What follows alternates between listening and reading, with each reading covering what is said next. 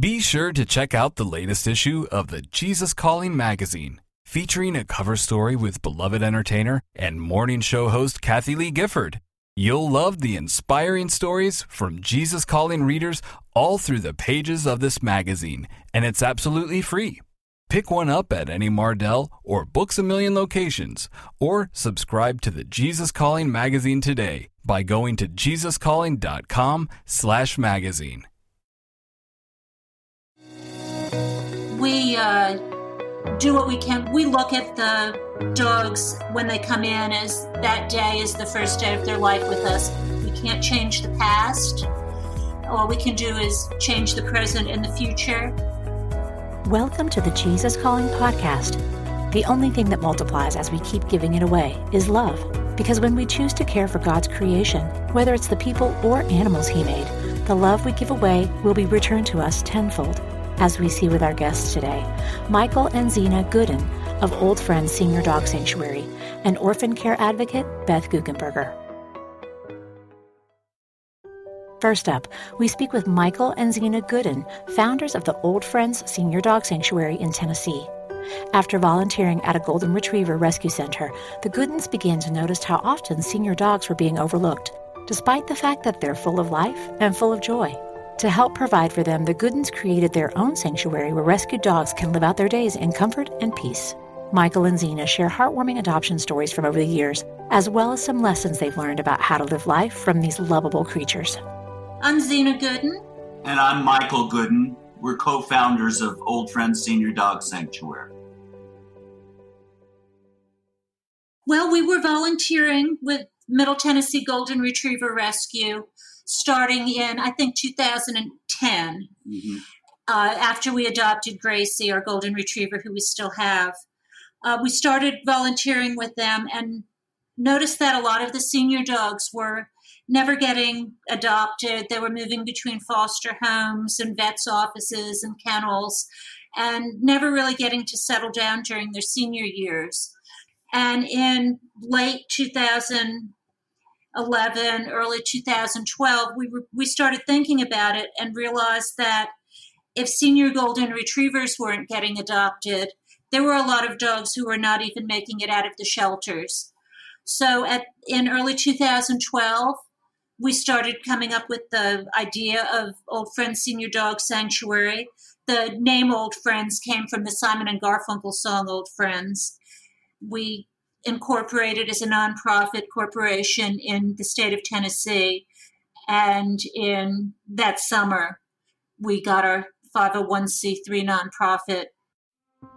It was just Zena and I in the beginning. So our time, we really had to budget our time between taking care of dogs and actually growing the sanctuary. And we never dreamed it would have gotten this big. We thought we'd just save dogs in our home. And at one point we had over 40 dogs in the home. And we realized, well, we better expand. So we bought a cabin next to our property and started a headquarters there. That's when we had our first employees. And we were able to take on a few more dogs there. And then, as fate would have it, we had to move the sanctuary. So we moved it into an old garden center that has worked very well for us. But obviously, it was an old garden center, so it was not equipped with what we exactly needed. But we've been here over 3.5 years, going on 4. But we've been super, super lucky with donations, enough to be able to actually build a new facility. And we are in the middle of building that now. It's going to provide a full vet's office. Also, the size of the facility is going to be 3 times what we currently have, almost 20,000 square feet. We usually stay around 100 dogs here at the sanctuary. It's really going to be a state-of-the-art facility that we're super excited about.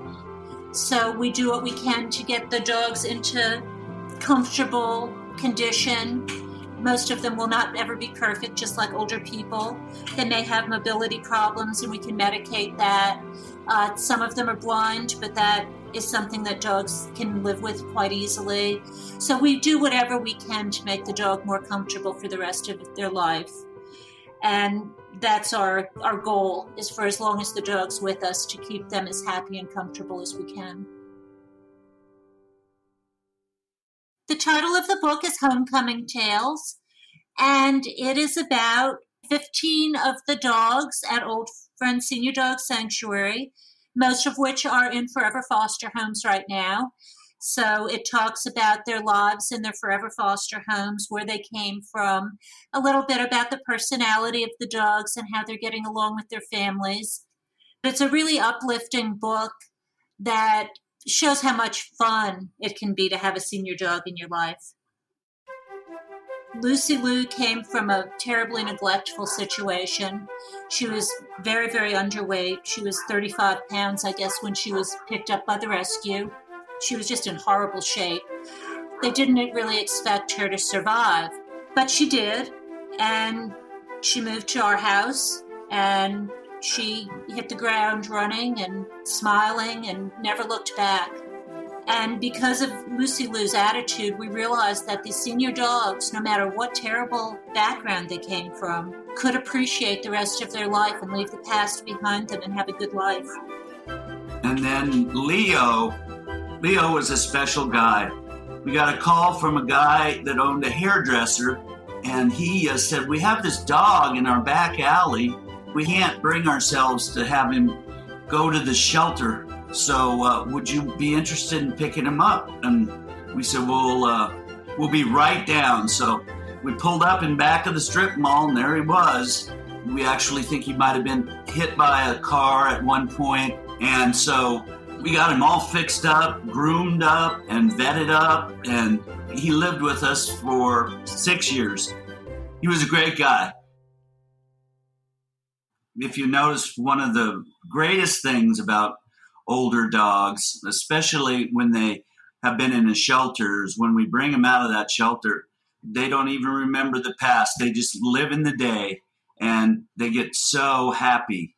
And another amazing thing that we've noticed is that they come from all different backgrounds. A lot of times we don't know the background, but they tend to really enjoy each other's company very much. And we have dogs that live in group areas, and they just bond very, very quickly, which I always find amazing.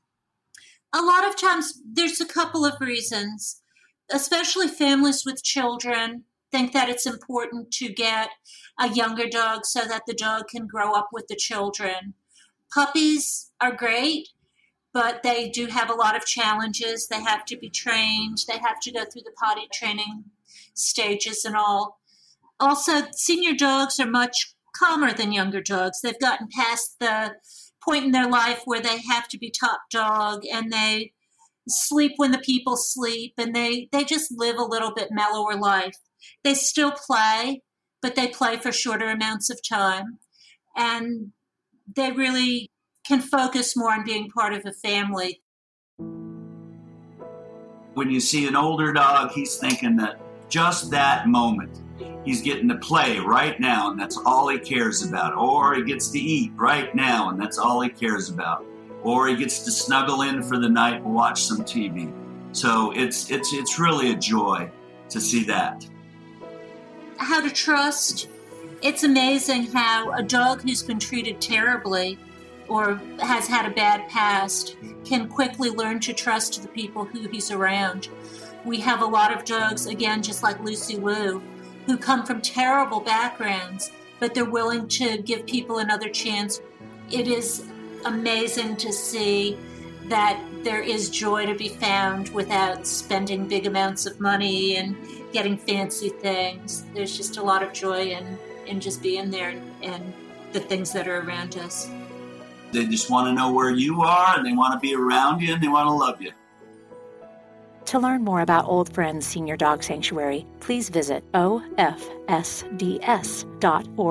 and check out Michael and Zena's feature in the October 2020 issue of the Jesus Calling magazine, where they also highlight their brand new book about the Old Friends called Homecoming Tales, available in stores now. Stay tuned for Beth Guckenberger's story after a brief message. Motherhood. It's a journey like no other, teeming with love, unparalleled dedication, and moments that pierce the very essence of your soul. It's a trek that demands to be celebrated, lauded, and embraced in its entirety. Celebrate the moms in your life this Mother's Day with two beautiful gift books, Jesus Calling for Moms by Sarah Young and Grace for the Moment for Moms by Max Licato. These heartfelt devotionals will remind the moms in your life just how special they are. Jesus Calling for Moms and Grace for the Moment for Moms are available now where all books are sold. During times of transition and unknown next steps, it's more important than ever to cling to the promises of God and to tune your ear to what Jesus has to say. Jesus Calling for Graduates is an encouraging compilation of 150 devotions from Sarah Young's brand. Grads will find topics such as discerning God's will, self-worth, trust, support, and much more. Jesus Calling for Graduates is perfect for both high school and college graduates as they embark on the next chapter. Look for our special custom edition of Jesus Calling for Graduates, available exclusively at faithgateway.com. The COVID-19 global pandemic has disrupted everyday life in some way for nearly everyone on the planet. Yet Samaritan's Purse continues to share the eternal hope of the gospel and to serve in Jesus' name. We are trusting God as we make plans to collect Operation Christmas Child shoe boxes, just as we always have, during National Collection Week in November. Another great option to share God's love is to build a shoebox online. It's a convenient and personal way to give shoebox gifts directly from home. Build one by choosing from an exciting list of gifts, then adding a letter and a photo. We'll pack it for you and send it off. We want boys and girls around the world to know that God loves them and He has not forgotten them during this time of fear and uncertainty. Every gift-filled shoebox is a tangible expression of God's love. Get the latest updates and build a shoebox online at SamaritansPurse.org/OCC. That's SamaritansPurse.org/OCC. Time and again, Beth Guckenberger has seen what God can do when we choose to trust Him with our small beginnings. Beth and her husband Todd followed a passion to care for orphans across the globe, which became a full-time pursuit as they jumped feet first into beginning their own international orphan care organization, and they opened their own family up to adopted children as well. Their journey hasn't always been easy, but Beth came to realize that when God's in charge of your story, He uses the struggles and the joys for greater good. My name is Beth Guckenberger. My husband and I lead Back to Back Ministries, which is an international orphan care organization with 9 locations around the world. We're also the proud parents to 10 children, and I'm an author and a speaker. I grew up in a Christian family, and I loved Vacation Bible School, especially when we were talking about other countries. And my family supported missionaries that would come maybe once a year and have a meal at our house. When Todd and I met each other, we were high school students. We met through the ministry of Young Life. And we look back and realize we did have some significant conversations through our college years about the world and about our place in it. We were teachers by trade, so we had the summers off. And all through the mid-90s, we took local high school's kids from our church's ministry, youth ministry, on mission trips to Mexico, where we were partnering with the church. And one summer, the summer of 1996, at the church's request, we were painting the exterior wall around their building from blue to green. The problem was the year before, we'd painted it from green to blue. And the students we had brought to inspire about how God was moving around the world were anything but inspired. And I was complaining to my husband a little bit. And he looked over at me on the second to last day and was like, honey, I don't know what to tell you. And he goes, do you think there are any orphanages in this city? And I had no idea, but I was dying to get out of that paint project. We left those students in the hands of very responsible adults, and we jumped into a taxi cab. And the cab driver took us to an orphanage, and thereafter, we told the man, we have a few things in our hands. We have $200, we have 20 kids, and one day left on our trip. What would he do with those resources? He told us the kids hadn't had meat in over a year, and the front windows were broken. And that sounded to me a lot better than that paint project. So the next day, that's what we did. And I followed a little girl. She was about 4 years old who'd come up for the fifth hamburger on her plate, and Todd pointed her out to me and said, hey, I don't know where that food is going because I don't know any preschooler who can eat 5 hamburgers. So I followed her up to her dorm room, and I saw that she and her other preschool friends were helping each other lift up their mattresses, and they were sticking those burgers underneath them. I just had a conversation with Todd in that doorframe, like, gosh, I know people who would buy hamburgers for orphans if they only knew how to get it to them. And it was a year later that we moved to Mexico with just the seed of this dream in our hearts. So we moved to Mexico the next year when I was 24, but the year I was 23, my dad died at a very young age from cancer. And I didn't really have a theology that allowed hard things to happen. I just was sure that God would come through for us and heal him, because the Bible seemed to tell me if I prayed where 2 or more are gathered, after I fasted or in Jesus' name, it was going to happen. And so when the Lord took my dad home, I had to expand my theology frame. I had to try to understand what it looked like for God to be sovereign in stories that were hard. And I also got this incredible sense of urgency that life is short and we need to tell as many people as possible about the good news of Jesus. Because when he actually passed away, my brothers and my mom and I were there with him. And as soon as he was gone, my mom quoted Paul and said, absent with the body means present with the Lord. And I looked at my brothers and I said, oh my gosh, like Dad just moved. Like you could tell he wasn't there anymore. He's like, he has a new home.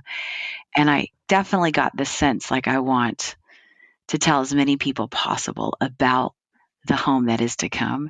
And so I think the combination of the way that God expanded my view of him that allowed for good inside of hard, and that sense of urgency about an eternity that could be around the corner for any one of us, helped propel those missionary events forward in our lives. When we arrived to Monterey, I was just certain, like, okay, we're in the center of God's will. This means, like, roll out the red carpet, Jesus. Like, we are doing what you want. And I remember 8 days after we got there, we had, this is like before the internet. So I had bought a book about what it was like to move to another country. And it said you should take currency in small bills so that you can easily exchange it for whatever the currency is in that country. So we had basically gone on our savings account. The year before we moved to Mexico, we lived off of one of our teaching salaries and saved the other one. And then we turned all of that into eventually traveler's checks. And I was trying to exchange it at a bank there in Monterey. And as I was trying my very best through terrible Spanish to talk to the teller in the Mexican bank, she was shouting at me at the top of her lungs, some phrase, I didn't understand it. And she was getting slow and loud the way we do when people don't understand. And I was pushing all the checks towards her, knowing if these don't turn into pesos, we can't even eat or buy gas to go home. Eventually, one word she said kind of stood out to me, and I wrote it on a piece of paper and showed it to her through the glass. It was the word nombre.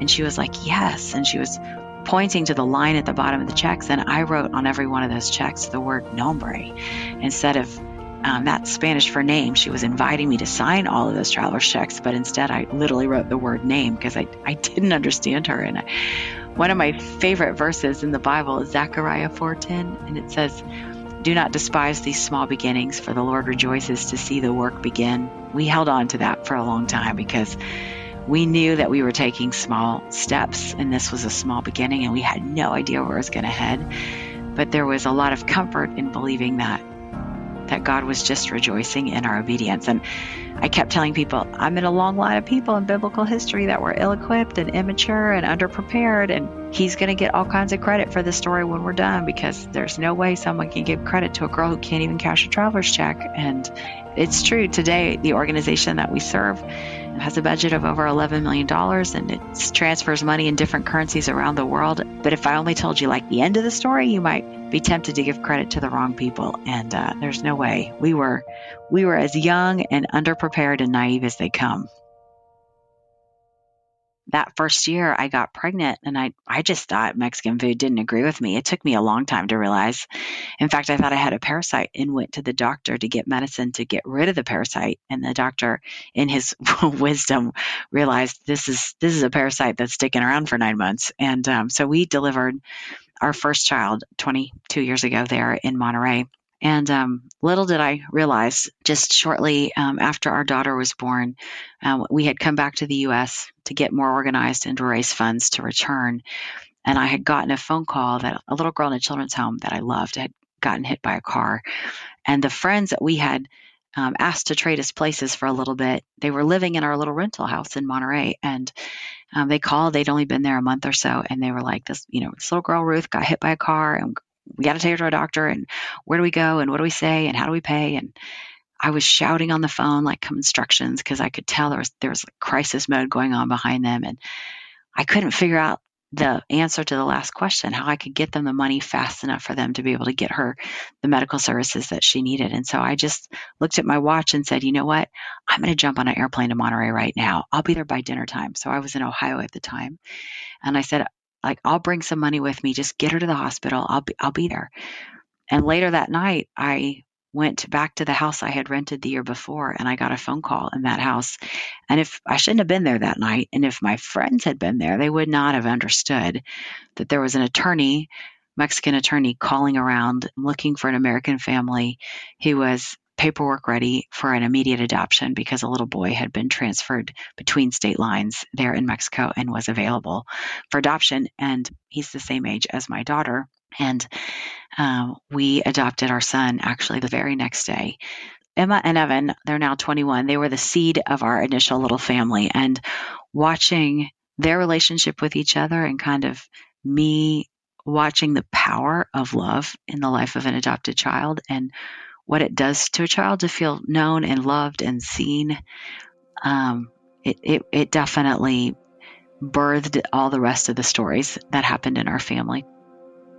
Most recently, we adopted a 12-year-old boy 4 years ago from Mexico. So it was about an 18-month process. And the Mexican government allowed us to have Skype dates with him 3 times a week, where we would just begin that attachment process with him. And about halfway through that process, he moved from an 8 and 11-year-old government boys' dorm into a 12 to 18-year-old boys' dorm. And he was terrified one night. And I told him, I didn't want to hang up the phone with him. I could tell he was really afraid. And I said to him, hey, buddy, this is what I do when I have big feelings like fear. I remind myself of the things I know for sure to be true, and it swells my faith. And I said, what do you know for sure is true? And he was like, nothing. I don't know anything is true. And I'm like, okay, well, here's what I know to be true. I know that you're my son, and I know that we're coming for you, and that God has a plan. And even if we don't like it or understand it, we can trust it. Like, say that for me right now. And so he's like 12 years old. So he's like, I'm your son, and you're coming for me, and God has a plan, and we can trust it. And I'm like, okay, don't we feel better already? You know, we have the phone. And then that became our closing mantra for the next 9 months. As we would hang up those calls 3 times a week, that's what we would do. We would repeat those phrases to each other. And it was a comfort in some way, I think, to him. But anyway, then eventually we got to the courtroom. We were all very excited to go to court. We had lots of extended family there. We walked into the courtroom, and he had a traumatic trigger, because the last time he had gone into a courtroom, a family had fallen apart.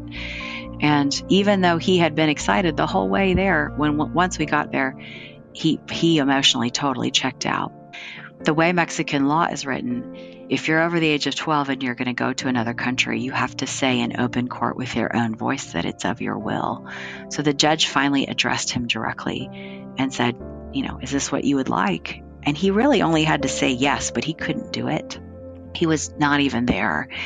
And I was rubbing his back, and that was ineffective. And my husband was elbowing his ribs, and that was ineffective. And I was negotiating with the judge, like, can he write it down? Can he tell it to you in your chambers? Can we get some of these people out of here? Like, what are our options? And the judge said, I'm sympathetic, but this is the way that this has to happen. And so we just sat there for a very uncomfortable amount of time. And then finally, his name is Tyler, he popped his little head up, and he looked at the judge, and he just said, I am their son, and they came for me, and God has a plan, and I'm going to trust it. And later that night, I said to him, this is exactly why we sow truth into our hearts, so that in the moment we most need it, it's right there at the ready for us. So for me, when I get big feelings like fear or anger or anything that can threaten to steal the peace that I have, I just remind myself of what's true, and I feel that faith swell, and then the courage comes. My father died years ago of a BRCA2 cancer. That's the gene mutation that manifests itself in many different forms of cancer. He had a bone cancer as a result of his BRCA2 gene. But because I knew that that was a possibility, I had myself tested and found out I was positive. And there is one word that characterizes that whole season for me, and that is the word amen. When I found out I was BRCA2 positive and we went through the process of the double mastectomy and hysterectomy. And during that time frame, there were days when I was in so much pain. And the only word I really kept resetting myself with was amen. I just kept saying it. I knew, and I knew the Lord knew, that I meant by that word, you are good and I trust you and so be it. And do as you wish and go before me. And it was a word that symbolized so much more. It was so pregnant with meaning for me. And that word absolutely carried me through all the days. It's also when I discovered two things. I discovered the audio Bible and I discovered Jesus Calling, because I didn't have the wherewithal to do any long study or to do any kind of complex reading. I just needed the Bible to come to me, and I needed Jesus's words to come to me. And I can remember one night I woke up. During the day I was doing okay. Like most of the time in the daytime I was thinking about rainbows and unicorns, but sometimes at night I would think catastrophic thoughts, hard thoughts, scary thoughts. And I picked up my phone off my nightstand one night in the middle of the night, and I opened up my Bible app, and I noticed for the first time that it had an audio feature. So I just hit play, and my Bible app had been in the Gospels, and those were like all red letters. So I was in the dark and on my phone, and a man was reading Jesus's words, and I was like, oh my gosh, Jesus is calling me. Like, he's literally telling me what he has to say, and it brought such peace to my heart. The next day, I opened up one of the Jesus Calling books that someone had given me as a gift, and I said, okay, if you're calling me, what is it that you want to say? And those two tools really helped get me through the months when I was not physically, emotionally, or spiritually as strong as I have been previously, or as I would become again during that season that I was down. Those were great tools to sustain me. Jesus Calling, September 12th. Receive my peace. It is my continual gift to you. The best way to receive this gift is to sit quietly in my presence, trusting me in every area of your life. Quietness and trust accomplish far more than you can imagine, not only in you, but also on earth and in heaven. When you trust me in a given area, you release that problem or person into my care. Spending time alone with me can be a difficult discipline because it goes against the activity addiction of this age. You may appear to be doing nothing, but actually you are participating in battles going on within the heavenly realms. You are waging war, not with the weapons of the world, but with heavenly weapons, which have divine power to demolish strongholds. Living close to me is a sure defense against evil. So Todd and I were fostering a little girl who was angry by nature, and she was more work than at that point the other 8 of my children were combined. And she brought tension into the dinner table, at homework time, in the evening, everywhere she was. And I can remember thinking and saying out loud to my husband many times, like, oh my gosh, like, I don't know if I have what it takes to do this for another day. And then finally, after a little over a year in our family, she bowed her knee and prayed to receive Jesus, which didn't make everything like magically better, but it definitely shifted things. And about 3 or 4 months after she prayed to receive the Lord, a man came on a short-term mission trip that I'd never met before. And he asked me after church if I had a moment for a story. He told me, he said, do you remember when your organization did an art auction? And I said, yeah, I definitely do. We had this girl that traveled to Mexico from Des Moines, Iowa, very gifted in paintings. And she asked me at the end of her week if I would give her a stack of photographs of kids, and she'd pick a few of them to put onto canvas. And they were good enough that we ended up shipping them from Iowa to Ohio, where our headquarters are. And then they auctioned them off. And he said, do you know who my mom is? Her name was Barbara Shaw. And I was literally thinking to myself, I just met you. I definitely don't know who your mom is. But I said, no, I don't think so. And he said, oh, she was known in your hometown as an intercessory prayer warrior. And I thought maybe you had met her because I know she prayed a lot for your ministry. And when he said that, I was like, oh, yes, you're right. You know what? people have told me about her before, but I never have met her. And he said, well, she just passed away this spring. And I said, oh, I'm so sorry for your loss. And he said, well, somebody bought one of those paintings at the art auction a few years ago and gifted it to my mom. He said it hung over her couch where she's been sick for the last couple of years. And people would ask her when they came to visit, like, are you ready to go home? And she'd say, no, I'm still working. I'm working, I'm praying for my pastor and my grandchildren and praying for children around the world. And he said, she asked me at the end of her life if I would take that painting into my home, because she said there was something in her spirit that told her she wasn't done yet, and she didn't know what it looked like when she got on the other side of eternity. And he's like, what do you tell your mom? You're like, yes, I'll take the painting. And he's like, but I don't have her gifts, and I just say the same thing every day. And at this point, he was feeling emotional, and he said, I took a picture of the painting. I wanted to show it to you so you could tell me who the kids are in the painting, and I could pray more specifically for them. I called all my children around me because they know the kids at all the children's homes. And I said, Mr. Shaw is going to show us a picture and we're going to try to recognize who's in it. And he pulls this picture out of his Bible and shows it to us. And as soon as I saw it, I recognized it. It was a picture of our foster daughter. And I said to him, oh, first of all, if you're looking for a list of specific prayer requests, get your pen and paper out right now. And then I said, do you understand that your mama co-labored with me and the salvation of this little girl on all the days that it was too hard for me to keep going? God called on one of his saints in the Ohio Valley to pray for me in a place that she had never even visited yet. And when I read that September 12th entry and I think about, it may feel like you're not actually doing anything to pray. I think about Barbara Shaw and our foster daughter, who was like the one sheep away from the 99, and I didn't even know where to go looking for her. And the Lord just used the prayers of this woman to help give me the energy and courage and calling to keep at that task until we were able to bring her home. So anyway, I certainly love that story, but I love the way that this particular day captures the real work that happens when we choose to pray. I think instead of God being made in my image, like a genie in a bottle who gives me what I want if I ask him in the right way, I am made in his image. And if he is writing a story in a particular way, I've got to trust it's the right way for it to have been written. And I think when I'm talking to people who have adopted a child and it happened faster than they wanted, or not fast enough, or they got exactly what they wanted, or they didn't get anything that they were thinking, there's this surrender that has to happen in our hearts where we say, God, you are good. And if you have this for me, it is good. And you'll grow me up through it, no matter what it looks like. And the faster we get to that space where we can trust God to be good and right, the less energy we spend fighting what he has for us. Find out how you can help Back to Back Ministries at backtobackministries.org.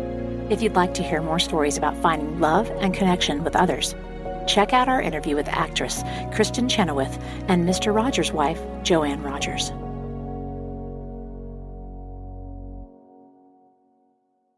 Next time on the Jesus Calling podcast, we speak with pastor and author Bishop T.D. Jakes. Recently, Bishop Jakes has been thinking about the ways that he's seen women in the Bible and in the present make waves in the world. He remembers the powerful moment when he read about the prophet Jeremiah calling the women of Israel to pray. The fact that he would call for women to pray at a time of war really moved me to say this is a good time to amass women and challenge them to pray, because we are being attacked on so many fronts today, personally, nationally, medically, economically. When women pray, things happen.